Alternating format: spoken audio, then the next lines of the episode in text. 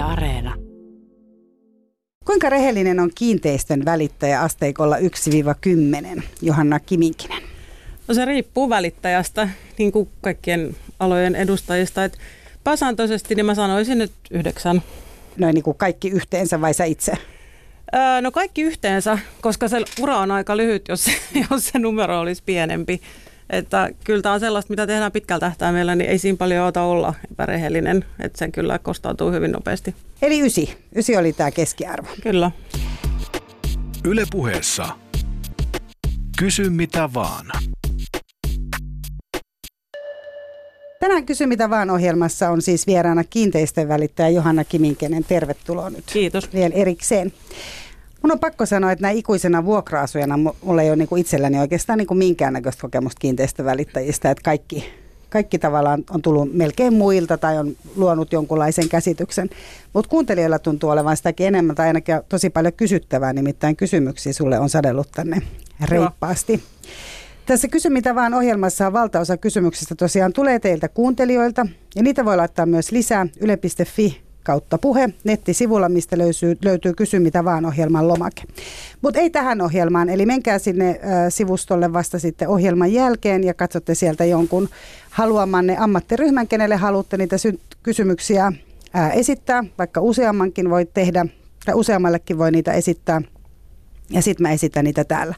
Mun nimi on siis Mira Selander ja toivotan myös kuuntelijat lämpimästi tätä ohjelmaa kuuntelemaan. Ootko sä Johanna myynyt itse oman asuntosi? Olen muutamankin kerran. Ootko saanut paremman vai huonomman hinnan kuin mitä oot? Paremman itse asiassa. Että oot hyvä myyjä omasta mielestäsi. No kyllä mä mulle antaisin myyntiin asunnon. Kuinka pitkään sä oot muuten tehnyt tätä? No, tänä vuonna tulee 15 vuotta.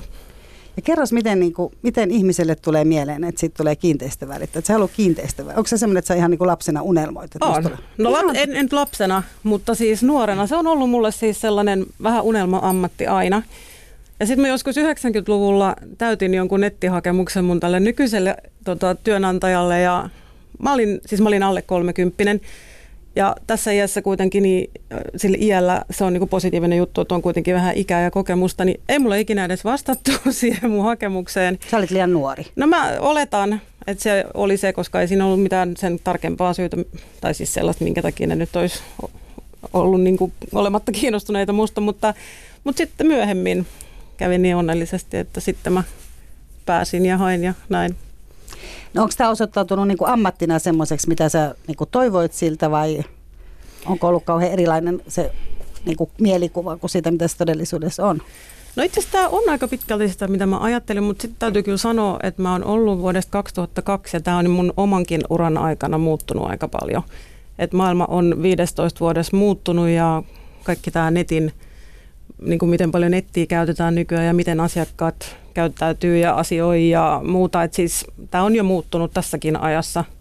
No kerro vähän, minkälainen se on, paitsi se netti ja mitä se tarkoittaa. Se no se netti esimerkiksi tarkoittaa sitä, että ihmiset tekee paljon sitä niin kuin ennakkovalintaa siellä netissä ja siellä kotona, että ne hirveästi haluaa sitä niin kuin tietoa jo ennen kuin ne edes päättää, että viittiinkö ne lähtee paikan päälle. Ja sitten tietysti myös se, että se vaikuttaa siihen, niin kuin asunnot ne niin kuin kuluu nopeammin. Et ennen kuin oli Hesaris aina vaan sunnuntaisin, niin vaikka sama asunto olisi ollut pidempään myynnissä, niin ei se tuntunut siltä, että aina tämä, kun se oli siellä ehkä joka sunnuntai tai joka toinen sunnuntai siellä ilmoituksessa. Mutta nyt kun se tönöttää siellä netissä koko ajan ja sitten sinne tulee sitä uutta, niin se alkaa tuntua paljon nopeammin semmoiselta vanhalta, että eikö tämä ole ollutkin täällä nyt jo aika kauan, että mikä tässä on vikana. Että se on yksi sellainen ihan konkreettinen esimerkiksi muutos. Ja sitten valokuvien merkitys on tosi tärkeä nykyään. Mikä on se asunto, mikä siellä niin kuin seisoo? No se on ainakin ylihintainen. Siis kaikki asunnothan on myytävissä, jos niissä on hinta kohdillaan. Mutta pääsääntöisesti se on tämä vanha location, location, location, että jos sijainti on hyvä, niin se kiinnostaa jo itsessään. Mutta sitten jos sijainti on haastava, joka tarkoittaa siis vaikka vilkasta katua, matala, niin kuin, että on matala alhaalla matala kerros, tai sitten jos on isoja korjauksia taloyhtiössä tulossa esimerkiksi. Ne on sellaisia tekijöitä, mitkä, mitä ihmiset nyt lähtökohtaisesti pyrkii välttämään, mutta voi olla, että ne sitten päätyykin kuitenkin ostamaan sitten jotain semmoista, mikä, missä onkin näitä ominaisuuksia, mutta lähtökohtaisesti ne haluaa niitä välttää. Ja tavallaan siis nämä on nyt nämä asiat, milloin se menee myös niin kuin kauhean nopeasti kaupaksi, eli hyvä hinta ja hyvä sijainti. Mm, oikea hinta. siis oikea hinta suhteessa siis siihen, siihen ö, alueeseen. Että se on niinku, siis hinta ja laatusuhde on kohdillaan. Eli se on niinku sen asuntoon, sen asunnon ominaisuuksiin, yhtiön ominaisuuksiin ja sitten sen alueen. Että se on siihen oikein aseteltu.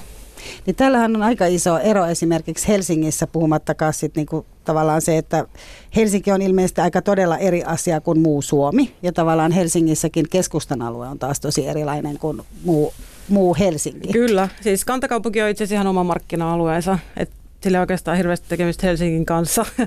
että mäkin olen toiminut siis pelkällä kantakaupungin alueella aina ja se on, se on ihan oma juttunsa ja tavallaan ö, sitä ei voi edes verrata ei edes muuhun Helsinkiin ja sitten tosiaan muusta maasta puhumattakaan. Niissä on sitten ihan omat juttunsa ja omat niksinsä ja se markkinatilanne voi olla ihan jotain muuta. Mutta te jaottelette varmaan aika paljon ihmisiä niiden tavalla, jos ajattelet, että joku asunto sijaitsee jollain tietyllä alueella, niin sä pystyt myös määrittelemään, että minkälainen ihminen siellä todennäköisesti asuu. No näinhän sitä ajattelisi, mutta toisaalta se ei oikeastaan ole niin, koska Helsingissä, Helsingin keskustassakin ja kantakaupungissa siellä on ihan normaaleita ihmisiä, vaikka periaatteessa ajatellaan, että niiden täytyy olla jotenkin erityisen vakavaraisia, koska ne asunnot on keskimääräistä kalliimpia ja muuta, mutta aika paljon asuu ihan normaaleita ihmisiä suhteellisen normaalisin, normaalein tuloin. Mutta sitten toki siellä on myös niitä, jotka on niinku ikään kuin... Onko normaali tässä niinku kes, niin keskituloinen tavallinen No ihminen? suhteellisen, koska jos on kaksi, kaksi niinku suhteellisen keskitulosta, esimerkiksi pariskunta, jotka ansaitsee, keski, niillä on keskitulot, niillä voi olla perintöä. Niillä, siis ei sinne harvoin sinne tullaan niinku tavallaan ensiasuntoa ostamaan, jos, se, jos puhutaan jostain niinku perheasuntokoosta. Et silloin yleensä taustalla on se, että on ollut jo asunto aikaisemmin, on kartutettu sitä varallisuutta, sitten saattaa olla jotain just perintöä tai jotain muuta vastaavaa, että ei sitä niin kuin nollasta yleensä aloiteta sit siinä, siinä tota noin, niin kantakaupungin alueella, jos, jos ihan palkkatuloilla ollaan liikkeellä. Ostaako ihmiset Suomessa edelleen paljon asuntoja? Joo, siis no meillähän on pitkään ollut korot alhaalla. Ja sitten se, että meillä on tosi voimakas tämä omistusasumisen kulttuuri Suomessa, siis verrattuna esimerkiksi Eurooppaan ja muualle. Että kyllä ostaa. Että kyllä sitä pidetään niin kuin jonkunlaisena semmoisena aikuistumisriittinä ja sellaisena tärkeänä ja sellaisena vähän niin kuin turvallisuustekijänä, että ajatellaan, että niin kuin kivijalkaan jos sijoittaa, niin se on jollain tasolla turvassa, että niin kuin jotenkin sit voi saada toivottavasti edes omansa pois ja mieluiten korkojen kanssa. No mutta onko se sun mielestä niin kuin fiksu sijoitus? Oh. Siis, oot sitä mieltä, tietysti kiinteistövälittäjänä luonnollisesti. Ei vaan ihan henkilönä. Siis mä, mä asun itse omistusasunnossa ja mä välillä ihan puistottaa se ajatus, että mä asuisin vuokraa sen takia, kun mun omissa silmissä tuntuu epävarmemmalta. Mutta totta kai onhan se epävarmaa, missä vaan, jos et maksa niin kuin vaikka olisit omistusasunnossa, mutta jos et maksa lainaan lyhennyksiä, niin äkkiä siitäkin tulee epävarmaa, mutta ehkä mun omassa historiassa on semmoisen juttu, että mä oon asunut vuokralla ja sitten onkin vuokranantajan tilanne muuttunut ja se on mennyt myyntiin ja se on ollut niin kuin ikävä tilanne, jos ei olisi halunnut muuttaa. Et mä koen sen näin, että niin kauan kun mä hoidan omat maksuni, niin kukaan ei pistä mua pois mun asunnosta ja se on mulle tosi tärkeää. Mutta onhan siinä nyt myös se, että et ensinnäkin A, sä et välttämättä saa sitä asuntoa siltä alueelta, missä haluat, jos sä haluat sen ostaa, plus B, niin kyllä siinä tulee kaiken näköistä niin omistamiseen liittyvää vaivaa. Ja kuluja. Joo, kyllä. Totta kai siis kaiken maailman yhtiökorjauskuluja. No se, ihan, se ihan jo salpas henkeä ajatuskin. Se, nimenomaan näitä yllättäviä niin parvekeremont-lasitukset. Ei, no, no ne ei onneksi nykyään yllättäviä, koska nykyään on tämä, että pitää olla se viiden vuoden kunnossapitotarveselvitys, että pystyy vähän ennakoimaan. Ja se näyttääkin siltä, että joka paikkaan on tulos ihan hirveästi kaikkea, mutta kun joka paikkaan on aina ollut tulos hirveästi kaikkea, mutta kun niitä ei ole ennen pitänyt etukäteen ilmoittaa niin, kuin niin pitkälle etukäteen, mutta se on just se, ihmisten stressinsietokyky on erilainen. Ja sitten totta kai nykyään lisääntyy tämä, että nuoret ei halukkaan esimerkiksi samalla tavalla sitoa itseensä asioihin.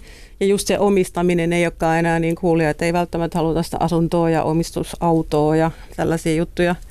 Eli onko esimerkiksi se, että kun ihmiset välttelee niitä ostamisia vaikka putkiremontin takia, sanotaan nyt näin, niin onko se sun mielestä semmoinen asia, että sen takia kannattaa välttää jonkun hyvän asunnon ostamista? Ei, mä oon ostanut ensiasuntoni keskellä putkiremonttia. Sitten mä ostin seuraavan asunnon silleen, että mä tiesin, että sinne on putkiremontti tulossa. Ja sitten kak, kaksi seuraavaa asuntoa on ollut silleen, että mä tiesin, että putkiremontti on tulossa. Eli asun tälläkin hetkellä asunnossa, missä mä tiedän, että sinne tulee putkiremontti jollain aikavälillä. Eli sä aina katot sieltä, että tonne on tulossa putkiremontti, tonne mä haluan muuttaa. Ei, ei, vaan se on just niin, että tavallaan, totta kai mä noteeraan sen asian ja se pitää niinku huomioida hinnassa, mutta se ei vaikuta mun ostopäätökseen on olemassa erilaisia niin kuin omistusasujia ja mä ajattelen niitä silleen pitkältä tähtäimellä, että jos se asunto on semmoinen, mistä mä tykkään ja mikä sitten mahtuu mun hakuhaarukkaan ja budjettiin, niin silloin se putkiremontti ei ole se, mikä sitten kääntää mut siitä pois. Että tota, mutta sitten on toki niitä, jotka esimerkiksi on vähän sellaisia elämäntapamuuttajia ja ostajia ja myyjiä, että sitten kun niillä tulee se pari vuotta yhtä jaksosta omistumista täyteen, niin ne rupeakin jo kuopia vähän maata ja haluaa taas uuteen, niin niiden täytyy ehkä miettiä sitä vähän tarkemmin, koska sitten se voi vaikuttaa siihen niiden jälleenmyyntiin esimerkiksi. Mistä sä tunnistat, että asiakas on tosi mm. mielellä liikkeellä?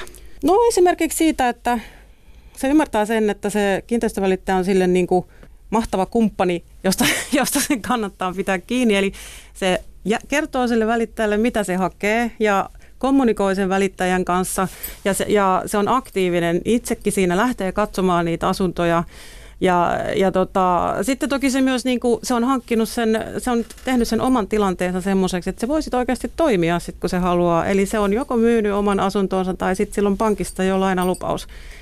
Koska jos sä vaikka esimerkiksi vaan käyt kattelemassa asuntoja, mutta sulla ei ole vielä rahoitusta, niin sehän on vaan semmoista renkaiden potkimista – et se ei hyödytä sitä asiakasta eikä se hyödytä sitä välittää pyörii niissä asunnoissa. Siitä saa ihan kivan käsityksen, minkälaisia on, mutta eihän niitä voi ostaa ennen kuin on rahaa, millä ostaa.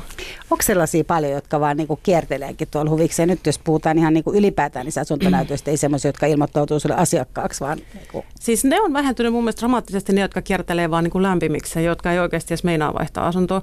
Mutta niitä on ihan siis hirvittävän paljon niitä, jotka haluaa vaihtaa, mutta sitten ne on vähän semmoisessa tilanteessa, että ne ei niinku uskalla laittaa sitä vanhaa asuntoa myyntiin, kun ne ei tiedä vielä, mihin ne muuttaisi. Mutta sitten tavallaan, sit jos ne löytää sen unelmiensa asunnon, niin siinä vaiheessa, kun ne on pannut sen vanhan asunnon myyntiin ja se on muutettu rahaksi, niin hirveän suurella todennäköisyydellä se, mihin ne on iskenyt silmänsä, niin joku muu on sen siitä jo ottanut, jolla on ollut se tilanne valmiimpi. Eli on ollut jo rahat valmiina. Eli niitä on tosi paljon, jotka niinku tavallaan haluaisi vaihtaa, mutta ne ei ole tehnyt niinku elettäkään sen eteen ja niillä on hirveän korkea kynnys niinku oikeasti tehdä jotain sen asian suhteen.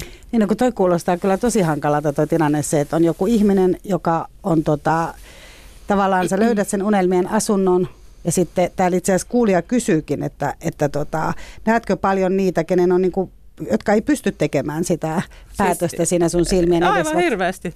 Se on just se juttu. Siis kaikista helpointahan on ensiasunnon ostajalla, koska niiden ei tarvi myydä vanhaa. Siis suurimman osan asunnon ostajien rahoitushan tulee Suurimmalla osalla se tulee sen vanhan asunnon myynnistä osittain. harvalla se on niin kuin suoraan vaan tilillä, niitäkin on. Mutta harvalla se on siis suoraan tilillä, että sitten ne vaan ostaa, kun se tulee vaan yleensä, jos niillä on asunto, niin voidakseen ostaa uuden, niin niiden täytyy myydä se vanha. Mm. Pankit fiksusti nykyään, niin ne ei kauhean helpolla ehkä niin kuin rahoitakaan sitä uutta, jos ei se vanha ole myyty. Että tavallaan pankki edellyttää, että se vanha pitää olla myyty, niin sitten ne rahoittaa taas sit sitä uutta. Niitä näkee ihan tosi paljon, mutta et ensiasunnon ostaja, sehän käy pankissa, kilpailuttaa pankit, silloin lainalupaus, sitten se valssaa asuntonäytöltä toiselle ja, ja sitten kun se löytää se sopivan, se tekee tarjouksia ja lyö kättä päälle. Koska sen, sille ei ole mitään, niin kuin tavallaan, että sen ei tarvitse tehdä mitään enää voidakseen sitten edetä siinä asiassa. Mitä ihmiset katsoo ensimmäisenä, kun ne käy katsoa asuntoa sille ostomielessä? No kun nykyään ne siis ihan kiitettävän hyvin niin tutkii niitä esitteitä, niitä ä, taloyhtiön asiakirjojakin jopa etukäteen, niin ne katsoo aika hyvin niitä taloyhtiön korjauksia. Että onko tehty putket, sehän on itse asiassa... Niin kuin, Eli tämä on niin kuin tärkeä, mitä pitää... On, ja vaikka mä aikaisemmin tuossa sanoin, että se mulla itsellä eikä kaikilla muillakaan välttämättä niin kuin, ole tavallaan siis asunnon ostamisen este, mutta se on asia, mikä niin kuin, kiinnostaa kaikkia. Se on vähän semmoinen mörköjuttu. Ne katsoo sen taloyhtiön kunnon, koska aika moni nykyään siis tekee sille asunnolle joka tapauksessa muutoksia tai remppuja tai näin. Se ei ole niin ratkaisevaa, koska suurin osa asunnoista on semmoisessa niin sanotusti tyydyttävässä kunnossa, että niissä vähintäänkin näkyy semmoiset normaalin asumisen jäljet tai sinne on oikeasti ihan remontoitavia. Niin tavallaan se ei ole välttämättä se juttu, mutta että se taloyhtiön kunto, siihen osataan kiinnittää nykyään enemmän huomiota kuin aikaisemmin. Siellähän myydään aika paljon asuntoja semmoisella idealla, että niinku tästä ihana asunto niinku remonttitaitoiselle, että myyttekö ihan niinku tavallaan, että kuinka mielettömän huonossa kunnossa täytyy olla asunnon ennen kuin siihen ei voi laittaa sitä, että tästä ihana kotiremonttitaitoiselle? No on ollut sellaisiakin asuntoja, esimerkiksi tulee mieleen 11 etutyölöstä, siitä on aikaa, mutta Siinä oli ollut siis vuosikymmeniä vuokralla joku ihminen ja siellä oli siis ta, a, niin kuin irtaimistoa ja tavaraa sille kerroksittain. Et siellä oli sellaisia pieniä kujia siellä välissä, mistä pääsi kävelemään ja siis siellä oli niin kuin 50 vuoden viilipurkit säästettynä. Siellä oli siis tavaraa nimenomaan siis niin kuin eri, se on siis vuosi, niin kuin, ihan kuin koivun, tai siis puun, niin kuin, mitä ne on ne? Vuosirenkaat. Vuosirenkaat, vähän siihen tyyliin. Niin kaikki mun kollegoista ei esimerkiksi suostunut tulee sinne sisään, koska siinä tuli vähän semmoinen olo, että siellä olisi voinut olla vaikka joku lemmikkieläin tai joku muu niissä kerroksissa, että ei oikeasti olisi niin tiennyt, että mitä siellä on. Ja sitten sen osti semmoinen ammattimainen saneeraaja ja sinne mentiin sitten semmoiset vähän niin kuin ydinvoimalapuvut päälle ja sitten tyhjennettiin silleen Bobcat-tyyppisesti niin kuin ikkunasta heitettiin lavalle, niin kuin kipattiin sitä tavaraa, että voi olla niinkin remontoitavaa, että sitä karttaa sitten jo melkein jo se välittäjäkin tai ainakin ne ostajat, tavalliset remontoivat ostajat. Ylepuheessa Kysy mitä vaan. Joo, tänään kysy mitä vaan ohjelmassa vieraana on siis kiinteistövälittäjä Johanna Kiminkinen ja, ja tota, hänelle esitän täällä teidän minulle lähettämiä kysymyksiä, joista yksi on myös tällainen, että mitkä on tärkeimmät asiat, mitä sä teet tai asunnon myyjä joutuu tekemään ennen kuin potentiaaliset ostajat tulee sitä katsomaan? No se ihan perussiivous. Se on kauhean yksinkertaista, mutta asunnon ostamiseen vaikuttaa siis sen oman niin kuin, varallisuuden lisäksi niin totta kai ne omat mieltymykset, mutta ne on myös sellaisia alitajuntaisia juttuja. Että jos asunnossa vaikka haisee huonolle, niin se ei ole välttämättä tai on tunkkanen ilma. Toki näistä sisäilmajutuista puhutaan nykyään tosi paljon, että se on vielä korostunut, mutta se voi olla myös ihan alitajuntainen juttu, että jää semmoinen epämiellyttävä olo siitä, kun oli siellä asunnossa. Tai jos siellä on pimeätä, jos on likaset ikkunat, esimerkiksi tässä kantakaupungin alueella, missä mä toimin, niin monethan on kovin huolestuneet siitä, että paljonko nyt liikenteen melu kuuluu ja niin kuin yleensäkin siitä liikenteestä ja näin. Niin sitten jos ikkunat on ihan silleen, että niitä on pesty vuosikausia, että hyvä kun niistä läpi näkee, niin sehän korostaa sitä niiden semmoista pelkoa siitä, että aika ohe, että tässä on nyt saasteita ja likaa ja kaikkea. Että tota, se, on, se on tärkeä juttu, se on niin kuin siivoaminen ja sellainen raivaaminen. Et yllättävän moni sellainen niin sanottu maallikkoasunnon hakija, niin ne ei pysty oikein näkemään sit sen yli, että jos on hirveästi kamaa. Tai se on, tämä tuntuu olevan sellainen piirre, että toisilla on se taito, mutta tosi monilla ei ole. Eli ne ei pysty sitten hahmottamaan niitä omia tavaroitaan sinne niin kuin tilalle ja sitä, että miten ne laittaisi sen, jos siellä on semmoista niin kuin ahdettua ja niin kuin semmoista sekasta ja epämääräistä. Eli tavallaan kiteytettynä niin tarkoittaa sitä, että siis ikkunoiden pitää olla puhtaat, Mieluiten. hyvin pestynä, eikä hirveästi turhaa roinaa. Mieluiten ei. Ja, tota, ja pitää olla puhdasta. Kyllä, ja raikasta. No pitääkö sen pullan tuoksu? Sitähän ei, ei tarvii. Siis kyllähän sitäkin jotkut tekee, mutta että se ei ole se juttu. Et ei, suomala, ei meillä ole niin kuin Amerikassa, että sprejataan pullan tuoksua sitten semmoisesta spraypullasta ennen, ennen näyttöä, että kyllä ihmiset niin kuin oikeasti kiinnittää asioita sitten vähän muun tyyppisiin, tai siis huomioita muun tyyppisiin asioihin. Että. Tekeekö ihmiset itse nämä? Vai, tota, vai Tekee, käyttä, käyttääkö ne jotain, kun eikö jossain vaiheessa ollut tämmöisiä niin sanottuja niin kevyt sisustajia, jotka niin kuin stai, staili, niin kuin stailas, asuntostailaajia? Joo, kyllähän niitä on tänäkin päivänä, ja se on ihan ok juttu, Siis ja sitä varmasti tulee olemaan jatkossa enemmänkin, mutta ihan omin neuvoinkin pystyy tekemään tosi paljon, että ei siihen tarvita välttämättä sellaista ammattilaista. Mutta tota, se on oikeastaan, mä näkisin itse näin, että se stylaus on silloin olennaisempaa, jos on tyhjä asunto, koska tota, yllättävää kyllä, niin niissäkin ihmisillä on vaikea hahmottaa niitä tiloja ja paljonko nyt sohva vie tilaa ja ruokapöytä ja näin. Et jos, mulla on ihan hyviä kokemuksia siitä, että jos tyhjän asunnon kalustuttaa nätisti, niin silloin se taas sitten niin kuin edistää kyllä myyntiä ja niin kuin sitä ihmisten sen tilan hahmottamista. Et tyhjässä asunnossa stylaus on mun henkilökohtaisen mielipiteen mukaan niin ehkä olennaisempaa kuin sitten asutussa. No miten sitten tällainen niin kuin, ää, rekvisiitta, joka kertoo niiden ihmisten niin kuin harrastuksista tai ihmisistä itsestään, ehkä jopa niin sanottu niin kuin sivistyksestä ja ehkä rahastakin. Onko niin, että tavallaan ihmisille, jotka katsoo pelkästään realitya televisiosta, niin niillä onkin niin kuin, tiedätkö, kirjahylly täynnä klassikkoja tai, tai ei, jotain niin kuin ei, piano, ei. piano ja siinä niin kuin nuotit auki. Ja. Ei, ei. Kyllä se on ensinnäkin kirjahylly ihan nykyään melkein ole paitsi niillä hardcore-lukijoilla, jotka sit oikeasti, jotka oikeasti lukee ja joilla on niitä hirveästi, niin eihän ne niitä mihinkään siitä vie. Ja se on niille se niin kuin kodin merkki, että eihän ne sitä haluiskaan laittaa pois.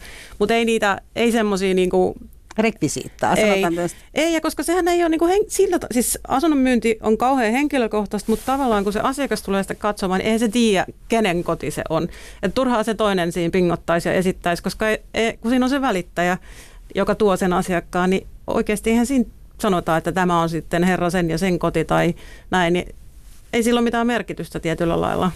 Mutta tietähän, tiedetään me niin osittain, että sanotaan että vaikka, että jos naapuri myy siinä niin kuin viereisessä rapussa, niin sittenhän sulla on mahdollisuus mennä katsomaan, miten niin Pertti ja Seija siellä Niin asustelee, kun onkin, et ole ja päässyt sitä- kylään koskaan, vaikka olet kovasti halunnut. Juuri, joo ihan totta. Ja tätä tapahtuu ihan paljonkin, mutta se on vähän semmoinen, mitkä pitää vaan sit sietää, kun sen, kun sen asunnon laittaa myyntiin, koska ne on yleisiä tilaisuuksia, siis jos on tämmöinen yleisesittely, niin kyllä sinne sitten voi tulla. Mutta sitten loppujen lopuksi, onko sillä niin väliä? Mutta pyydätkö sä tavallisesti ne omistajat siis poistumaan sieltä? Aina. Toki siis, jos on joku liikuntaesteinen tai sairastaa näin, niin poikkeustilanteessa totta kai, mutta muuten ehdottomasti toivon, että eivät ole paikalla, koska se asiakas kokee sen kauhean vaivaannuttavana, että se kokee, että se niinku tunkeilee sen toisen kotona, että sitten vaan vähän kurkkaa oikealle ja vasemmalle ja silleen, että no kiitos hei, koska ne ei kehtaa jäädä sinne niinku tutkimaan ja silleen fiilistelemään. Että se myyjän niinku läsnäolo ei ole missään nimessä mikään plussa. Niin se asunnon omistaja, niin, Niin, että myyjä on, niin. Joo, niin, myyjä, anteeksi, joo, kyllä, mutta, joo, joo. mutta siis ei se asunnon omistaja. Joo, sitä just. Minkälaisia niin kuin, tilanteita sä joudut tuossa sun työssäsi todistamaan? tosi, tosi monenlaisia. Et siis kaikki aikuiset ihmiset niin joutuu tekemään jonkunlaisen ratkaisun sen oman asumisensa kannalta. Et joko ne asuu vuokralla tai ne asuu omistusasunnossa, mutta kaikkihan pitää asua jossain. Eli tämä niin tavallaan koskee kaikkia aikuisia ihmisiä, tämä niin asumismuodon valitseminen. Ja sitten siinä on niitä eri, ja se tulee usein, se asunnonvaihto tulee kauhean usein elämäntilanteen muutoksen myötä. Muutetaan kotoa, muutetaan jonkun kanssa yhteen, mu- muutetaan erilleen, perhe kasvaa, joku kuolee. Siis on tämmöisiä niin ihan isoja merkkipallojakin elämässä ja silloin sitten se asunnon tarve muuttuu, se tilan tarve muuttuu tai sitten vaihdetaan paikkakuntaa tai muuta. Et siinä on kyllä elämän koko kirjo. No minkälaisia, onko sulla jotain, mitä sä voit sä tietysti hirveästi pysty asiakkaita kertoa, mutta onko jotain sellaisia tilanteita, mitkä on jäänyt erityisesti mieleen positiivisessa tai negatiivisessa mielessä? No, asunnon vaihtohan usein ajatellaan, se halutaankin paketoida semmoiseksi positiiviseksi asiaksi siinä sitten ne kodin rakennushaaveet ja sisustushaaveet ja kaikki toteutetaan, mutta se ei aina ole kuitenkaan positiivisen kautta se asunnon vaihto. Et kyllä mä muistan siitä jo aika kauankin, mutta yksi esimerkiksi hyvin mieleenpainuva juttu on ollut se, että kun on ollut ihan siis vain avioerotilanne ja, ja miellyttävä rouva ei missään nimessä ei olisi halunnut erota eikä olisi halunnut muuttaa, mutta kun tilanne oli mikä oli, niin hän siis itki kaupan teossa samalla kun allekirjoitti kauppakirjaa ja myi sitä yhteistä perheen asuntoa siinä, että se on tosi surullista. Siis eilen olin juuri tekemässä, olin arviokäynnillä siis asunnossa, missä oli erotilanne ja sitten on paljon näitä just sitten, että on esimerkiksi perikuntia. Yhdessäkin oli siis tota niin tuossa etutöölössä Kanta-Helsingissä oli sellainen vanhempi mies oli kuollut, hänen ro- rouvansa oli kuollut jo aikaisemmin ja tota, heillä ei ollut lapsia. Ja sitten tämän miehen, oliko se hänen serkkuunsa, semmoinen itsekin iäkäs nainen, teki sitä asunnon tyhjennystä. Oli iso ta- asunto ja siellä oli ihan hirveästi tavaraa. Se oli ollut vähän sellainen ostoholistityyppinen se rouva, joka oli siis kuollut jo aikaisemmin. Ja siellä oli ihan niin kuin pusseissa vielä käyttämättömiä vaatteita ja kenkiä ja tavaroita ja kaikkea ihan hirveästi. Ja se raukka tuli siis, se ei asunut edes Helsingissä, mutta se oli jotenkin nakitettu sille, kun ei ollut ketään muutakaan, kuka sen hoitaa. Ja se paini niiden tavaroiden kanssa siellä viikkokausia. Se oli ihan kauheata. Ja siis sehän ei kuulu mun toimenkuvaan, mutta sitten mäkin jo vähän autoin siinä, kun mä sympasin sitä äh, raukkaa, koska se oli ihan hirveä savotta sille. Että tota, kaikenlaisia siis, kaikenlaisia tilanteita oikeasti kyllä tulee. Mutta oletko joskus joutunut esimerkiksi olemaan sillä tavalla tyyliin sosiaalityöntekijänä, että sun täytyy tehdä ilmoituksiakin jostain? Aa, ei sille, ei onneksi sillä tavalla. Ehkä semmoisena minisosiaalityöntekijänä siis sillä tavalla, että jos ihmisillä on rankkoja tilanteita, niin kyllä ne sitten joskus jopa haluaa niistä vähän sille avautua. Ja mä, tyk- mä kyllä mielelläni juttelen ihmisten kanssa ja kuuntelen, kuuntelen niiden juttuja. Että kyllä mä oon niinku varmasti jo mennyt niinku ylikin sen, mitä mun tarttisi niinku siinä mun oman toimen suhteen tehdä. Että mä niinku, tavallaan siis vähän sparraan niitä. Et mä, mä oon vähän sellainen, niin kuin, elämäntilanne sparraa ja sitten aina välillä. Siis se niinku rupeat tavallaan niin sanotusti niinku Ro- valmentamaan heitä. Ne ei nyt siis silleen oikeasti, se oli vähän vitsi, mutta tarkoitan silleen, että vähän niin kuin rohkaisen niitä, jos ne on ihan maansa myyneenä siinä ja jos ne ei jotenkin sitten on niinku ihan semmoisiakin, mikä nyt ei ole niin dramaattista, mutta et esimerkiksi, että jos joku ei saa jotain asuntoa, minkä se haluaa, ja se voi olla jonkun mielestä, jos on kovinkin tunteellinen asiakas, se voi olla niinku ihan kauhean surullista jonkun mielestä, ja sitten mä yritän kauheasti niinku sparata vaan, että, että mikään asunto ei ole onneksi viimeinen, että aina tulee niitä niinku uusia kivoja ja jotenkin luoda niihin sitä uskoa, että älkää nyt, että kyllä se löytyy se teidän omakin. Että se on vähän semmoista, ihmisten kanssa asiointi on semmoista, että siinä tulee niin kuin monenlaisia juttuja sitten. Joudutko se sellaiseksi niin kuin uskotuksi myös, että ihmiset mm. soittaa sulle lauantai-iltana kello 19.30, kun niitä rupeaa asia painamaan? Ää, ei nyt siis silleen, että miten päin mä laitan tämän sohvan täällä, mutta kyllä ne soittaa ihan mihin aikaan vaan sit, jos niillä on niinku tavallaan siihen asunnon ostamiseen tai myymiseen liittyvää juttua, joo kyllä. Että ei niitä niinku tunne, tämmöisiä niinku tunnepuheluita? Ei, ei sentään, ei, ei sit se menisi jo vähän silleen vääristynyt se koko juttu. Että se nyt kuitenkin on siis vaan niin kuin myyntitapahtuma, mihin liittyy sitten kuitenkin niitä tunteitakin, mutta, mutta sitten siinä on just sekin, että mä oon ollut niin pitkään, mä oon myynyt monen mun ystävän asunnon, ne on suositellut mua niiden ystäville, että sitten ne on jo ollut vähän sellaisia valmiiksi puolituttuja, kun mä oon niiden kanssa asioinut, tai sitten asiakkaista on tullut vähän sellaisia puolituttuja. Milloin kerran mä kävin tota, No mä käyn Lontoossa jonkun verran, mä kävin tekemässä siis siellä yhden suomalaisen asiakkaan kanssa kävin tekemässä siellä toimeksiantosopimuksen hänen Helsingissä olevasta asunnosta. Sitten mä kävin samalla reissulla yhden toisen asiakkaan luona syömässä siellä, joka asui silloin Lontoossa ja yksi ihana asiakas. Siis joku sun vanha asiakas vai nykyinen? Öö, no siis vanha asiakas, joo. Josta kyllä. on tullut niinku ystävä sitten? No siis semmoinen mukava tuttava, joo. Ja sitten on, kutsutaan ö, kirjajulkkareihin ja operaa ja sinne sun tänne, että siinä on vähän sitä sit sellaista, että tullaan jo niinku tutummaksikin kuin vaan, että... Niin sen uskoo kyllä helposti, koska kun ajattelee sitä, että kun koti on niin henkilökohtainen mm. asia, se miten sä asut, niin Joo. tavallaan sä joudut sitä kautta jakamaan tosiaan aika paljon. Kyllä, ja sitten varsinkin monet asiakkaat, kun ne suosittelee, jos on itse ollut tyytyväisiä niin palveluun, saamaansa palveluun, niin sitten ne suosittelee niille omille tutuille, niin se verkko syvenee. Että sitten sitä alkaa tuntea niinku niiden tuttuja ja muita perheenjäseniä. Sittenhän sitä on kohti joulupöydässä melkein, että tavallaan niin kuin mitä enemmän sitä niiden piiriä tuntee, niin sit sitä vähän niin kuin tutumpi porukka siitä sitten tulee. Eikö se ole aika hankalaa, sulla on kuitenkin se niinku rahankiilto silmissä että tavallaan, että sä kuitenkin teet sitä niinku kauppaa siinä koko ajan. Et eikö, niinku tavallaan, eikö tois me kuitenkin jotenkin niinku puurot ja vellit sit vähän sekaisin vai?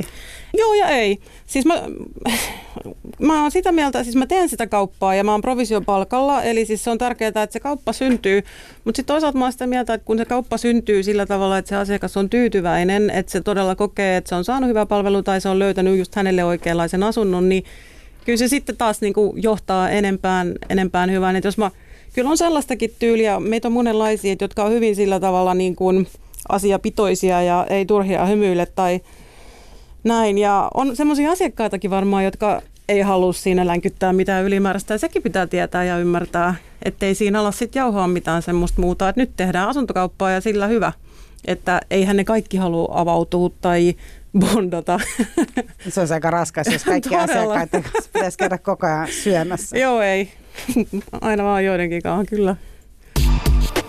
Yle puheessa. Kysy mitä vaan.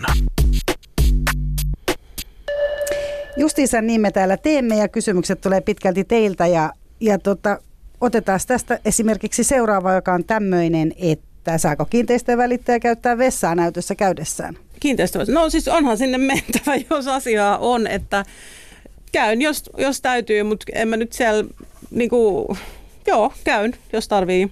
Saatko ottaa myös vettä hanasta esimerkiksi keittiössä, tai saatko sä käyttää tällaisia? Kahvia et varmaan vorata keittiössä. Ei. En mä nyt muista, että mä olisin juuri koskaan juonut, niin kuin ottanut vettä. Ja sitten mä en niin tykkää esimerkiksi katsoa mihinkään kaappeihin tai mitään semmoista. No eihän mulla sinne mitään, niin kuin, asiakkaat saattaa haluta katsoa, kun ne voi katsoa joskus, niin kuin, että minkä syvyyden joku kaappi tai miten tilava tai minkälainen se on sisältä, mutta mä itse henkilökohtaisesti pidän sitä kiusallisena, niin mä en, mä en halua sillä tavalla niin kuin, mä oon vaan siinä niin kuin pintapuolisesti, mutta mä en halua mitenkään niin kuin, esimerkiksi se veden ottaminen, niin en mä sitä nyt ota, jos ei se ole ihan välttämätöntä. Mitä tota, kuinka tärkeä on semmoinen niin fyysinen hyvä kunto Olisi ihan kiva. No siis mä oon lihonnut hirveästi tämän urani aikana, välillä laihtunutkin, mutta että se on tietysti ihan oma vika ja tässä on elämäntilanteetkin muuttunut moneen kertaan, mutta tämän, tähän liittyy paljon epävarmuutta, joka tuo mukanaan, siis a, ihan siihen ansaintaan, koska on provisiopalkka ja markkinatilanteet ja kaikki vaihtuu, palkka vaihtelee, työajat vaihtelee, voi olla hyvinkin pitkiä työpäiviä.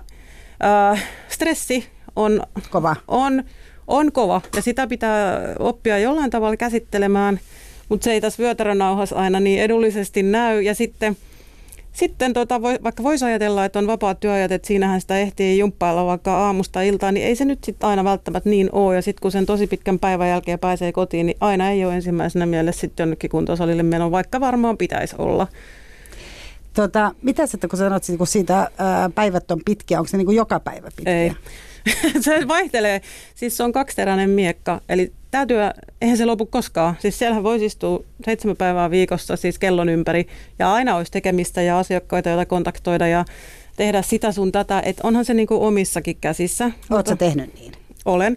Mä oon tehnyt sitä tosi kauan niin ja varmasti väsynytkin siihen ihan selkeästi, mutta että tota, sitten taas on vähän se, että kun monet asiakkaat, suurin osa ihmisistähän on päivätöissä.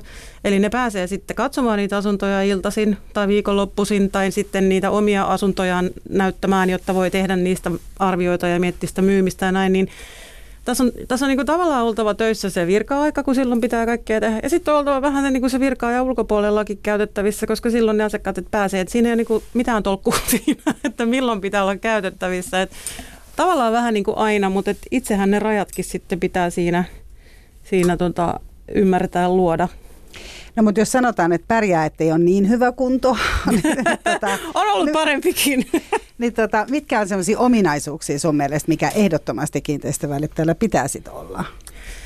No ei, ole, ei pidä olla hirveän tarkka siitä, niin kun om, omi, kuulostaa tosi crazy, niistä omista rajoista tai siitä omasta ajankäytöstä, että ö, tiedän, että on paljon ihmisiä, jotka ei missään nimessä haluaisi, että niille soitetaan esimerkiksi niin sanotusti töiden jälkeen. Mutta kun ei meillä ole mitään töiden jälkeen, siis kun ei meillä ole mitään työaikaa, niin se pitää olla ihan jees, että ihmiset voi soittaa koska vaan. Ja tota, se pitää olla niinku positiivinen asia.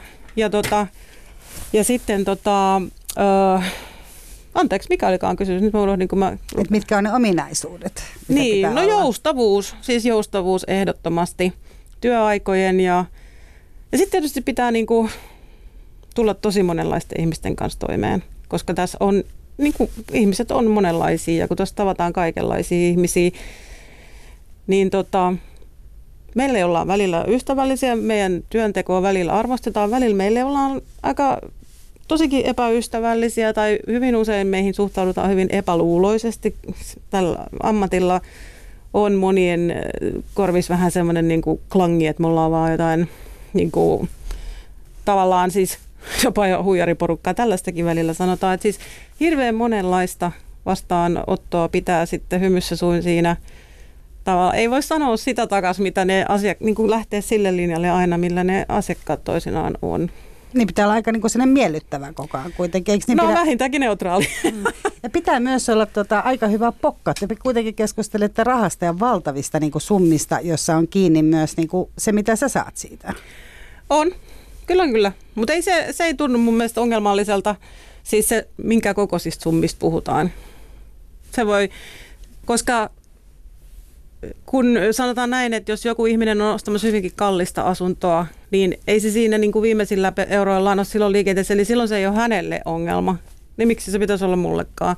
Että tavallaan se, että montako nollaa siinä on perässä, niin sillä ei ole sinänsä merkitystä, koska se on suhteutettu siihen hänen varallisuuteensa ja se on hänen mahdollisuuksien sarajoissa, niin sitten jutellaan siitä, että ei se... Mutta onhan se sulle, että jos sä myyt niinku miljoona asunnon, niin se tietää sulle niinku aika paljon runsaampaa niinku kasa rahaa, euroja sinne tilille, kun se, että sä myyt niinku sadan tuhannen arvoisen asunnon, vai toimiiko mun vitosen matikka niinku riittävän hyvin tässä? Se toimii ihan hyvin, mutta sitten se on tietysti myöskin se, että näistä välityspalkkioista nykyään neuvotellaan. Ja se on monesti myös näin, että sitten jos se on ö, hyvinkin arvokas asunto, niin se välityspalkkio voi olla jotain muuta kuin se on niin kuin keskikokoisesta asunnosta. Sitten voi olla, että sen hyvin arvokkaan asunnon myyjä voi olla eri tavalla vaativa, se prosessi voi olla pidempi, eli tavallaan se ajallinen panostus, mikä siihen on laitettu, voi olla paljon suurempi. Et sitten taas semmoisen nopeamman kierron myytävä, niin siinä voi olla se yhden asunnon tuoma palkkio voi olla sitten niinku tietyllä lailla pienempi, mutta sen aikaansaamiseksi ei ole välttämättä tarvittu tehdä yhtä suurta työtä kuin sen kalliimman. Onko se niin, kuin niin, pystytkö sä sanomaan, että tavallaan nimenomaan nämä varakkaammat ihmiset on sitten vaativampia ja sitten onko niin myös, että ne haluaa maksaa tavallaan niin kuin vähemmän sitten, osaat sä niin kuin vai, että onko se, useinhan sanotaan, että tavallaan ihmiset, joilla ei ole niin, kuin niin suurta varallisuutta esimerkiksi, ne on jotenkin niin kuin pienempään tyytyväisiä, eivätkä ehkä osaa vaatia samalla tavalla. No nyt mä tavallaan sanon just päinvastoin kuin mitä mä itse just sanoin, nyt kun mä tätä mietin tässä, niin itse asiassa äh, monet semmoiset niin keskivarallisuuden ihmiset, niin ne saattaa olla niin kuin hyvinkin vaativia. Ja siinä on vähän semmoista benchmarkkausta ehkä vähän tuttujen kanssa ja millä hinnalla me, meidän asunto myytiin ja millä hinnalla noiden. Ja niin, että siinä kilpaillaan Vähän tavallaan. semmoista. Ja sitten taas toisaalta ihmiset, joilla on oikeasti sit silleen niin kuin aika paljonkin rahaa näin suomalaisen mittapuun mukaan, ne saattaa olla tosi lunkea niiden juttujensa kanssa. Että tota, ne ei pingota aina sitten välttämättä. Niin kuin jos ostajaakin mietin. Että tuossa esimerkiksi äskettäin myin yhden asunnon, jonka siis sen hinta oli niinku miljoona euroa, että ei se nyt ollut mikään maailmanennätys kallis. Miljoona euroa, niin? niin tai itse asiassa vähän päälle miljoona 40, mutta siis et ihan kallis, mutta ei mikään niinku maailmanennätys kallis, mutta et siinäkin se prosessi meni vähän silleen, että ostaja käveli sisään, käveli sen ympäri, se oli alle 10 minuuttia paikalla ja sitten lähti, koska hänellä oli muita menoja ja sitten soitti seuraavana päivänä, että voiko tästä hinnasta neuvotella. Sitten mä sanoin, että ei. Sitten hän sanoi, että no minä otan sen. Ja tota, sitten se oli siinä. Mutta että hän ei tosiaankaan ollut liikkeellä viimeisillä varoillaan, että se ei ollut niin. Hän tiesi, että hän voi ottaa sen halutessaan ja hän otti. Täällä muuten itse asiassa kuulija on kysynytkin siitä, että harrastatteko te tällaisia niin hämäyspuheluja, että tavallaan myös, että te soitatte, tässä tapauksessa tämä ostaja nyt soitti, sulta, soitti, soitti sulle ja kysyi tästä tarjouksesta, mutta harrastatteko te sitä, että tota, tai tiedetään, että kiinteistövedet kuulemma harrastaa semmoista, että ne soittelee ihmisille ja sanoo, että ne on nyt tullut toinen ostaja. Ei missään nimessä. Okei, okay, eli tämä on urbaani legenda. Ei vaan, siis joku, itse asiassa on kuullut asiakkailtakin, voi olla, että joku, mutta musta on siis Musta toi, toi ei tule kysymykseenkään. Ei. Mutta jotkut voi harrastaa sitä. Olen kuullut, että näin, näin te, on tehty, kyllä. Se ei kuulosta kyllä kauhean niin semmoiselta mukavalta. Ei ollenkaan. Siis sehän on tosi epärehellistä toimintaa. Ja siis sen takia, siis kyllähän tällä alalla ja historian saatos on kaikenlaisia lieveilmiöitä ollut. Ja se ei ole mikään niin kuin mun mielestä ihmekään, että niin kuin alalla on huono maine ollut. Tai siis, niin kuin siis tarkoitan, että on asioita tapahtunut, mitkä ei ole todellakaan ok. Ja sitä suuremmalla syyllä siis mun mielestä on tärkeää tehdä asiat niin kuin kuuluu, koska, koska mä, niin kuin, mä haluaisin niin kuin osoittaa sen, että se alan huono maine ei tosiaankaan tarkoita sitä, että se olisi joku yleistoiminta malli, siis se epärehellisyys tai tämmöinen, mikä se on niin kuin, se on, se on musta ihan järkyttävää, siis minkälaisia asioita näissäkin tälläkin alalla on tehty, siis maailman sivu, en mä tarkoitan, että nyt tässä juuri nyt siis, ja kaikkihan on paljon läpinäkyvämpää nykyään, että semmoinen niin epärehellisyys on, osoittaa sen lisäksi, että on suurta typeryyttä, niin se on myös silloin hirveän lyhyet jäljet, että eihän siinä ole mitään järkeä. Että mä en niin voi käsittää, minkä takia joku edes lähtisi sille linjalle, että toimisi jollain tavalla epärehellisesti. Mutta tietysti mä ajattelen, että onhan se myös aika herkkä tilanne, että jos ihminen tosiaan on jossain niin kuin vaikka haavoittuvaisessa tilassa ja tarvitsee uuden asunnon ja tehdä se päätöksen joutuu tekemään yhtäkkiä niin kuin hirveän nopeasti, kun tulee se unelma-asunto sun muuta, että tavallaanhan se ei ole ihme, että joukossa on jotain sellaisia ehkä, jotka hyväksikäyttää Ei olekaan, ei olekaan. Siis jo ihan totta. Koko sen, kuitenkin on rahasta kysymys. On, on. Ja omasta palkasta ja omasta toimeentulosta. Et sen tekee siis jokainen alalla toimia niin kuin millä tahansa alalla, niin meitä on moneksi. Et jokainen tekee sen oman ratkaisunsa, että millä moraalilla toimii. Mutta tuota, raha on tässä nyt kiertänyt koko, kiertää koko ajan tätä keskustelua. Minkä verran niin kuin, hyvä kiinteistövälittäjä tienaa? kuussa vai vuodessa? Niin, jos vai? Niin se on kymmenes vuodessa. Eikö siis, kuinka paljon on niin sen keskimääräinen tulo sanotaan kuukaudessa? Siis meidän tulothan lähtee nollasta, eli koska se on provisio perusteista, niin jos et tee tulosta, niin et saa mitään. Hyvät välittäjät voi saada ihan tosi paljonkin, mutta siis sanotaan näin, että se keskimääräinen varmaan on, siis se todellakin vaihtelee, mutta se on varmaan jotain, mitähän se voisi olla, vaikka kolme ja viiden tonnin välillä, mutta moni saa paljon enemmän, mutta moni saa paljon vähemmän. Et se on, siis se kirjo on tosi laaja. Ja hyvällä, siis alle kolmen tonnin voi saada? Siis voi saada nolla, kuten sanottu. Et ihan tosi hyväkin välittää, niin sille voi tulla niin sanottuja nolla kuukausia. Tosi hyvälle välittäjälle niin tulee varmaan harvemmin, mutta se on ihan, siis se on ihan mahdollista. Et me, me lähdetään jokaisen kuun ensimmäisestä päivästä sillä olettamalla, että jos sen saa tulosta aikaiseksi, niin en myöskään saa palkkaa. No sä mainitsit tuossa jo aikaisemmin sen, että, että siitä seuraa stressiä. Kyllä. Miten sä niin asennoidut Miten, miten sä pystyt asennoitumaan siihen, että tässä kuussa voi olla, että en saa niin kuin latin latia. Ilmeisesti sulla ei hirveästi sellaisia ollut, mutta... No en mä siihen keskity. Et kuun ekana päivänä mietin, että voi olla, että ei tule palkkaa, vaan mä keskityn siihen, että palkkaa tulee. Ja se on, se on niin kuin tavallaan tietysti, mitä pidempään on ollut alalla, niin sitten on niin kuin niitä, sitä omaa asiakasverkostoa on, että se kasvattaa sitä mahdollisuutta, että sulla on niitä kontakteja ja sulla on niitä, kelle myydä ja kenen asuntoja myydä, mutta tota, Siinä on ehkä olennaista se, että on niin koko ajan paljon meneillään. Ja se tarkoittaa suomeksi sitä, että tekee paljon töitä. Eli on siis joka suuntaan koko ajan virityksiä, siis tarkoitan siis sitä, että on niin tilanteita moneen suuntaan menossa, että jos yksi ei johdakaan maaliin, joku toinen johtaa ja näin. Mutta siis kyllä tänä päivänäkin edelleen meille voi tulla ihan aikuisia ihmisiä töihin, jotka kuvittelee, että siellä istutaan ja odotellaan, kun raha tulee ovista ja ikkunoista ja voidaan jopa sanoa ääneen, että tulin hakemaan isoa kalaa ja sitten niin kuin kynä tippuu kolmen jälkeen iltapäivällä lähdetään kotiin keittelemään kahvia ja ajatellaan, että miksei sitä palkkaa tuu.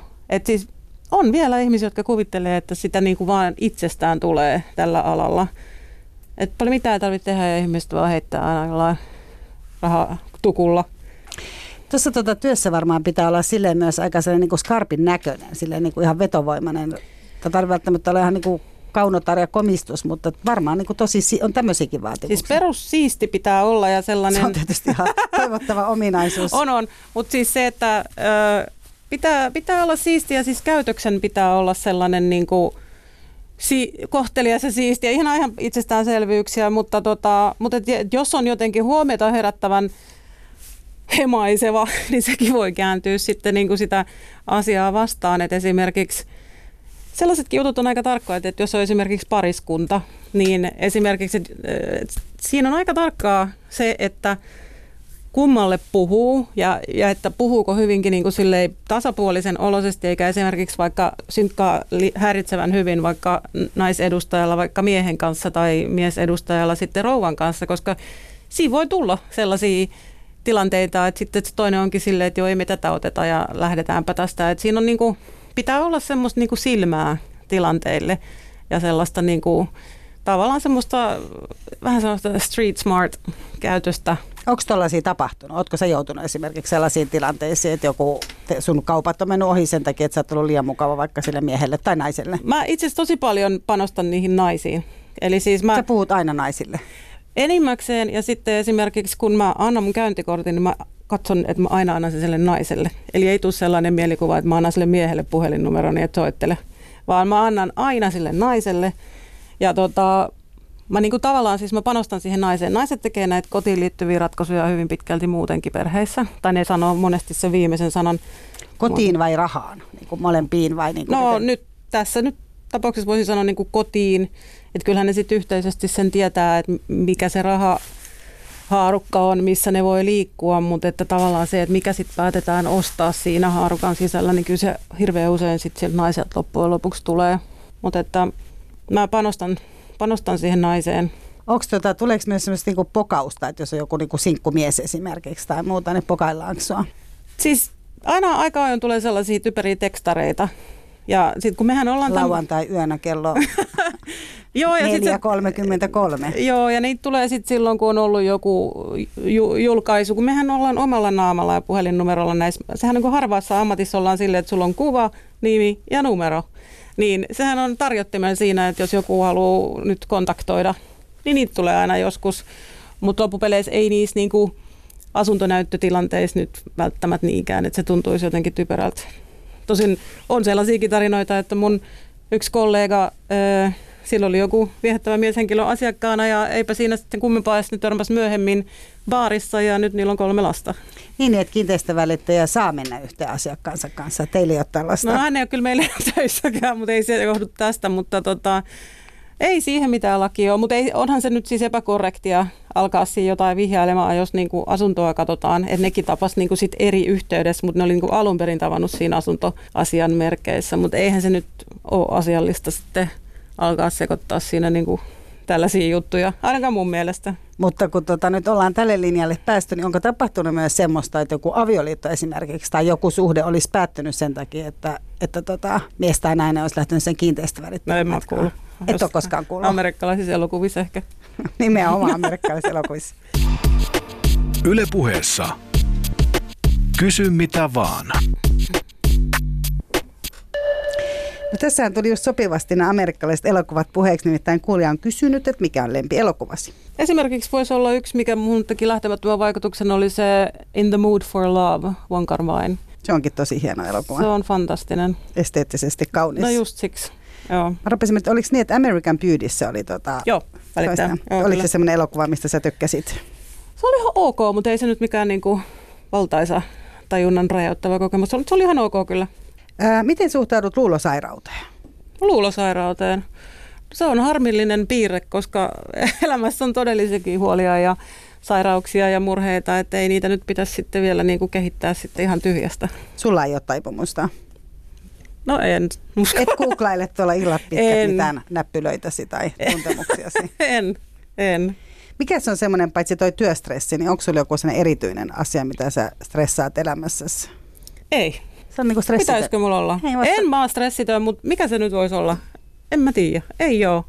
Mutta tarviiko kiinteistövälittäjänä myös niin kuin vähän tollasta asennetta, että vaikka se, että kun tuossa kuitenkin tulee noita stressejä selvästi niin kuin muutenkin mm. tuon työn kautta, kun nimenomaan pitää tietää se, että saako sen kymppitonnin esimerkiksi tässä kuussa, eikö se ollut se, mikä oli se korkeammalle menevä vai? Ei, on siis mahdollista saada vaikka enemmänkin, mutta ne on silloin jotain, ne on sitten poikkeuksia, niin kuin tavallaan ylikeskimääräisiä tuloja, mutta että... No mutta mm. kuitenkin, että on tämä niin kuin rahan, raha on siis se, mitä kuitenkin, ja sitten se, että jos ei ole varsinaista työaikaa, niin saat niin kuin 24-7. Mm tai, niin tavallaan se, että, että vaatiiko toi myös sellaista niin kuin vähän, niin kuin mit, mitä luonnetta? Puhuttiin nimenomaan sitä epävarmuuden niin, sieltä. Niin, sanoit sitä, joo, sitä kyllä, joustavuutta. Joo. Että se on se Mutta kyllä siinä pitää olla semmoinen tietynlainen, liian hyvin ei saa olla asiat ihan suoraan sanottuna, koska sitten semmoinen köllöttely siinä omassa, esimerkiksi sanotaan näin, että jos olisi vaikka jotakin erityisen vakavarainen puoliso, että ei ole niin kuin mitään semmoista toimeentulon ei niin, ole nälkä. Ei pitää on, olla nälkä. Just se, että jonkunlainen nälkä, nälkä pitää kuitenkin olla, koska muuten sitten se ehkä se motivaatio voi kärsiä. Mm. Joskushan on tullut myös sellainen, just sellainen mielikuva, että ihmiset, äh, sanotaan, että on vaikka niin kuin just pa, niin kuin rouvat, jotka ovat tota, kasvattaneet lapsensa aikuiseksi tai isoksi, sanotaan, että lapset on mennyt kouluun ja muuta tarvikeksi ammatti, niin se on sisustaja tai sitten nimenomaan kiinteistön välittäjä. No. Onko se näin? No nykyään musta tuntuu, että se on se sisustaja enemmän. Et yhdessä vaiheessa oli se kiinteistövälittäjä. Se oli ennen semmoinen ilmoittautumisammatti tämä kiinteistövälittäjä, kun nyt kun ne tutkintovaatimukset on kasvanut, niin tota, ehkä se ei sitten ole enää niin fantsuu, kun pitää opiskella. Siis totta kai en, mä, mä en lainkaan väheksy siis sisustusammattilaisia päinvastoin, mutta tota, niillä kaikilla, kaikkihan ei ole sisustusarkkitehtejä tai alaan niin hienosti vihkiytyneitä, että sinne voidaan mennä sitten vähän vähemminkin meriitein välillä. Mitä te opiskelette kun, ja kuinka pitkä koulutus teillä on? Siis se on LKV-tutkinto, eli laillistettu kiinteistövälittäjän tutkinto. että se ei ole mikään siis pitkä, pitkä koulutus, mutta, mutta tota noin, niin, meillä mun yritys hoitaa hirveän hyvin tämän koulutuspuolen. Meillä me, meille, meidät koulutetaan itse mutta sitten ihan markkinointiinstituutissa tai niin kuin näin voi opiskella sen olematta edes mikään välittäjä tai aikomatta edes alalle, jos nyt jostain syystä sit kiinnostaisi kuitenkin. Mutta tota no, niin sitten on nykyään myös semmoinen KIAT-tutkinto, mikä se on, kiinteistövälityksen ammattitutkinto tai joku tällainen. Et se on vähän niin kuin pikkasen niin kuin korvaamassa sitä LKV tai tullut sen rinnalle. Mutta mä oon semmoinen old schooler, että mä oon tehnyt sen LKV silloin aikana, niin eli nyt sitä kiattia tässä ei nyt enää tarvita, mutta että nämä uudet tuntuu tekevän nyt sitä. Täällä kuulija kysyy, että pääseekö pitkäaikaistyötön 50-vuotias kiinteistövälittäjäksi? ainakaan se pitkäaikaistyöttömyys tai se ikä ei ole tuossa esteet, jos on muuten soveltuva luonteeltaan ja, ja ehkä sitten kokemukseltaan ja motivaatioltaan ja näin, että ikä tällä alalla on siis enemmänkin plussa. Et siis mm, siihen aikaan, kun mä aloitin, niin alle 30 ei edes otettu. Nykyään välillä otetaan, mutta että tässä ollaan niin isojen asioiden äärellä, että semmoinen elämänkokemus ja semmoinen, niin se on vaan plussaa. Niin, niin kuin sanoit, että sä et silloin alle 30 edes päässyt haastatteluun. En, nykyään kyllä pääsee, siis se on vähän muuttunut, siinä, siinä ollaan niin kuin tultu vähän alaspäin, mutta joo, ikä on ihan ok. Kuinka pitkälle jatkuu kiinteistön välittäjän vastuu? No siis se myyjällähän siinä on se vastuu ja myyjän täytyy niin kuin kertoa nämä kaikki hänelle. Asiat kiinteistövälittäjälle. Niin, kyllä, että tota, kiinteistövälittäjähän ei voi, kiinte, niin kuin, äh, kiinteistövälittäjällä on niin selonottovelvollisuus siihen yhtiöön ja asuntoon liittyvistä asioista, mutta tietyn rajan ylihän se kiinteistövälittäjäkään ei voi mennä, että ei, jos ei se asunnonomistaja kertoisi, niin silloin, silloin tota, eihän se välittäjäkään voi silloin sit kaikkea tietää. Mutta me ollaan ainakin tässä mun omassa yrityksessä, niin mä, me otetaan hirveän tarkkaan, kirjataan ylös kaikki asiat etukäteen, koska me, me niin pyritään siihen, että koska kaikki on kerrottu, niin silloin ei voi tulla ongelmia jälkeenpäin. Et se on paljon hankalampaa sitten alkaa jälkeenpäin niitä sotkuja setviä, kun vaan hyvät ja huonot asiat kerrotaan heti alkuun. Ne on kirjallisesti ja ne on sitten ö, ostajakin allekirjoittaa ne nähneensä ja kuulleensa. Eli silloin siinä ei ole mitään epäselvää ja silloin hän tekee sen ostopäätöksen ihan niin kuin kurantein ja oikein tiedoin. No mutta mitä jos on tämmöinen sisäilma- tai homeongelma vaikka? Jos on jotain piileviä vikoja, mitä ei voi tietää, niin sitten niistä... Mutta mitä jos niistä on vaikka vähän aavistusta ja sitten... No pitäisi kertoa, joo. Et jos on ollut, äh, joo, joo, että jos on ollut vaikka joku vesivahinko tai, tai jotain muuta vastaavaa, niin joo, toki. Ja juuri tasan siksi, koska siis me nimenomaan korostetaan sitä, että se on paljon niin kuin hyödyllisempää ja tärkeää kertoa ne etukäteen eikä sitten jälkikäteen, että silloin niistä tulee ongelma. Jos ne kerrotaan etukäteen, niin ne ei ole ongelmia. Mutta yrittääkö sun asiakkaat niinku huijata sua? Et yrittääkö ihmiset niinku huijata noissa paljon? Ei mua kannata huijata, kun mä en ole se ostaja. Eli siis Yrittääkö ne huijata ostajia?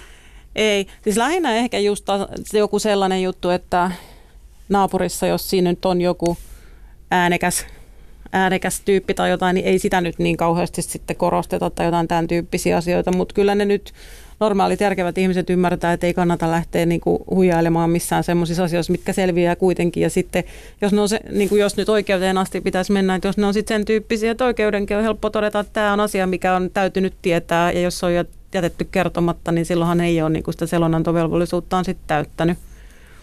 Mutta esimerkiksi vaikka sen tyyppinen juttu, että, että jos asuinalueella on jotain semmoista, mitä voidaan niin kuin kokea niin kuin asukkaita häiritseväksi. Esimerkiksi joku tämmöinen päihde, päihde tota, asuntola tai muuta vastaavaa, niin kyllä ne hyvin herkästi sanoo, että joo, ei meitä ole häirinnyt ollenkaan. Ja sitten kuitenkin... Ovat muuttamassa sen takia pois. No melkein, niin. Niin tuollaisia tilanteita tulee. No mitä, onko nämä sellaisia, missä joudut esimerkiksi puuttuu etukäteen? Tiedät, että on sellainen asuntola, niin sanot sä vaikka, että olkaa nyt niin kuin rehellisiä, jos tiedät, että on... No ei, ei siis tavallaan, kun siis kaikki sellaiset asiat pitää kertoa, mitkä voi vaikuttaa siihen ostopäätöksen tekoon, niin ei siinä, ei se pointti ole niin kuin se, että pitää kertoa sitä, että kokeeko se yksittäinen asunnon myyjä, että esimerkiksi joku tämän tyyppinen joku päihdeasuntola on häirinyt vai ei, vaan pointti on se, että sille ostajalle kerrotaan, että tässä on sellainen asuntola. Eli kaikki asiat, mitkä voi vaikuttaa siihen ostopäätöksentekoon, ne täytyy kertoa etukäteen. Ja sen jälkeen sitten se ostaja itse tykönään miettiä, että onko tämä mulle ratkaiseva asia suuntaan tai toiseen. Esimerkiksi sellainen asia, että jos joku on kuollut jonnekin asuntoon, tai jopa jos siellä on vaikka tapahtunut siis joku... Murha. Niin, niin, niin tota, joidenkin mielestä sille mitään väliä, ja jotkut sanoo sitten, että no sitten mä missään nimessä halua ostaa tästä. Että se on esimerkki asiasta, mikä pitää kertoa etukäteen. Että se ei saa tulla sitten jälkeenpäin ilmi. Ja sitten se asiakas sitten miettii, että onko se hänelle merkitsevä asia. Kysyykö ihmiset naapureista? Kysyy aina. Tai ei aina, mutta hirveän usein. Mutta sehän on semmoinen asia, mihin mulla ei voi olla vastausta. Enhän mä voi tietää, ketä siellä talossa asuu. Mutta joudutko se kysymään joskus esimerkiksi? Onko ihmiset niin tarkkoja, että ne voi kysyä vaikka siltä, että kysyppä siltä myyjältä, joka nyt on lähetetty sinne mm. niin kuin ainakin lenkille sen tunnin näytön ajaksi, niin kysyppä häneltä, että pitääkö tuo nuori mies tuossa niin kuin bileitä? Aika En- stereotyyppistä ajattelua, mutta että huomaan itsestäni. mutta- Joo, ei, ei ole, ei nyt yleensä. En nyt muista tällaisia tilanteita. Eli sä vasta, mutta ihmiset kysyy, että Ne minkä- kysyy, sit, sit mä, mä, mä oikeastaan vähän niin kuin aina joudun sanomaan, että valitettavasti mä en osaa vastata tuohon, koska mä en asu tässä talossa ja myy, myyjä ei ole maininnut niin kuin suuntaan tai toiseen mitään poikkeuksellista, kun ei ne mainitse niistä naapureista yleensä mitään, niin mulla ei ole siihen vastausta. Ja sitten mä kyllä kans sanon aina sen, että kerrostalossa kun ollaan ja tässä on paljon asuntoja, niin nämä asukkaathan ajan myötä vaihtuu aika ajoin joka tapauksessa ja siihen voi tulla kivempi tai vähempi ki- kiva siihen naapuriin ja sitähän ei voi ennakoida. Mitä ihmiset muuten eniten, ootko, niinku, onko sulla joku sellainen käsitys, että mitä ne niinku, niistä naapureista eniten pelkää? Mikä se on se, mikä... Ääni. Ääni. Et ihmiset menee, haluaa asua kerrostaloissa, mutta pelkää koko ajan ääniä. No se on just toi. Ja kaikki haluaa sinne ylös, että kukaan ei kävelisi yläpuolella. Sitten ne haluaa, että ei kuulu naapurista ääniä. Että tota, siinä on joku semmoinen ihme juttu, minkä takia niin kuin halutaan asua ihmisten keskellä, mutta ei haluta häiriötä niistä. Ja halutaan asua esimerkiksi vaikka Kanta-Helsingissä, mutta ei haluta nähdä eikä kuulla liikennettä, mutta halutaan, että on hyvät yhteydet. Ja niissä on vähän tällaisia ristiriitaisuuksia usein, mutta me ollaan ristiriitaisia ihmiset. Otetaan vielä viimeinen kysymys tässä. Tykkäätkö tanssia hitaita? Sä oot kuitenkin syntynyt siihen aikaan, että tanssit on hitaita, koska niitähän ei itse asiassa tanssita enää hirveästi varmaan niin kuin missään. Ei, mä rupesin just miettimään, että milloin mä, onko mä 2000-luvulla tanssinut hidasta, mutta No muistatko, periaatte- jonkun, mu- muistatko jonkun semmoisen ihan Joo. hitaan tanssin missä? joo, siis joo, ja siis sehän on mahtavaa, mä oon pitkä ihminen, että jos on niinku pitkä tanssikumppani, ja joka vähän niinku osaa sen homman ja pikkasen niinku siinä vie ja muuta, ja, niin sehän on ihan mahtavaa, kyllä. Hyvä, kiitos lämpimästi äh, kiinteistövälittäjä Johanna Kiminkinen, joka tulit meille tänne Kysy mitä vaan ohjelmaan, missä Kiitos, käsiteltiin kiinteistövälittäjän arkea tällä kertaa. Mikä sinusta olisi muuten tullut, jos et olisi ruvennut kiinteistövälittäjäksi? Se oli sun unelma-ammatti, mutta, Lapsena, kun mut kysyttiin ensimmäistä, että mikä musta tulee isona, niin mä sanoin rumpali. eli se voisi olla sitten se vaihtoehto tälle. No, mä luulen, että valokuvaaja varmaan voisi semmoinen todellinen olla. Hyvä. Joo. Joo, mutta rakkaat kuuntelijat, kiitos teidän kysymyksistä. Lähettäkää niitä myös tulevia jaksoja varten yle.fi kautta puhe. Siellä siis kysy mitä vaan ohjelman lomake, mitä kautta voitte katsoa, ketä asiantuntijoita ja kokijoita meille on tänne tulossa. Ja osoittaa hän, hänelle tai heille, useammallekin voi niin osoittaa kysymyksiä. Mira Slander kiittää lämpimästi. Kuullaan pian. Yle puheessa. Kysy mitä vaan.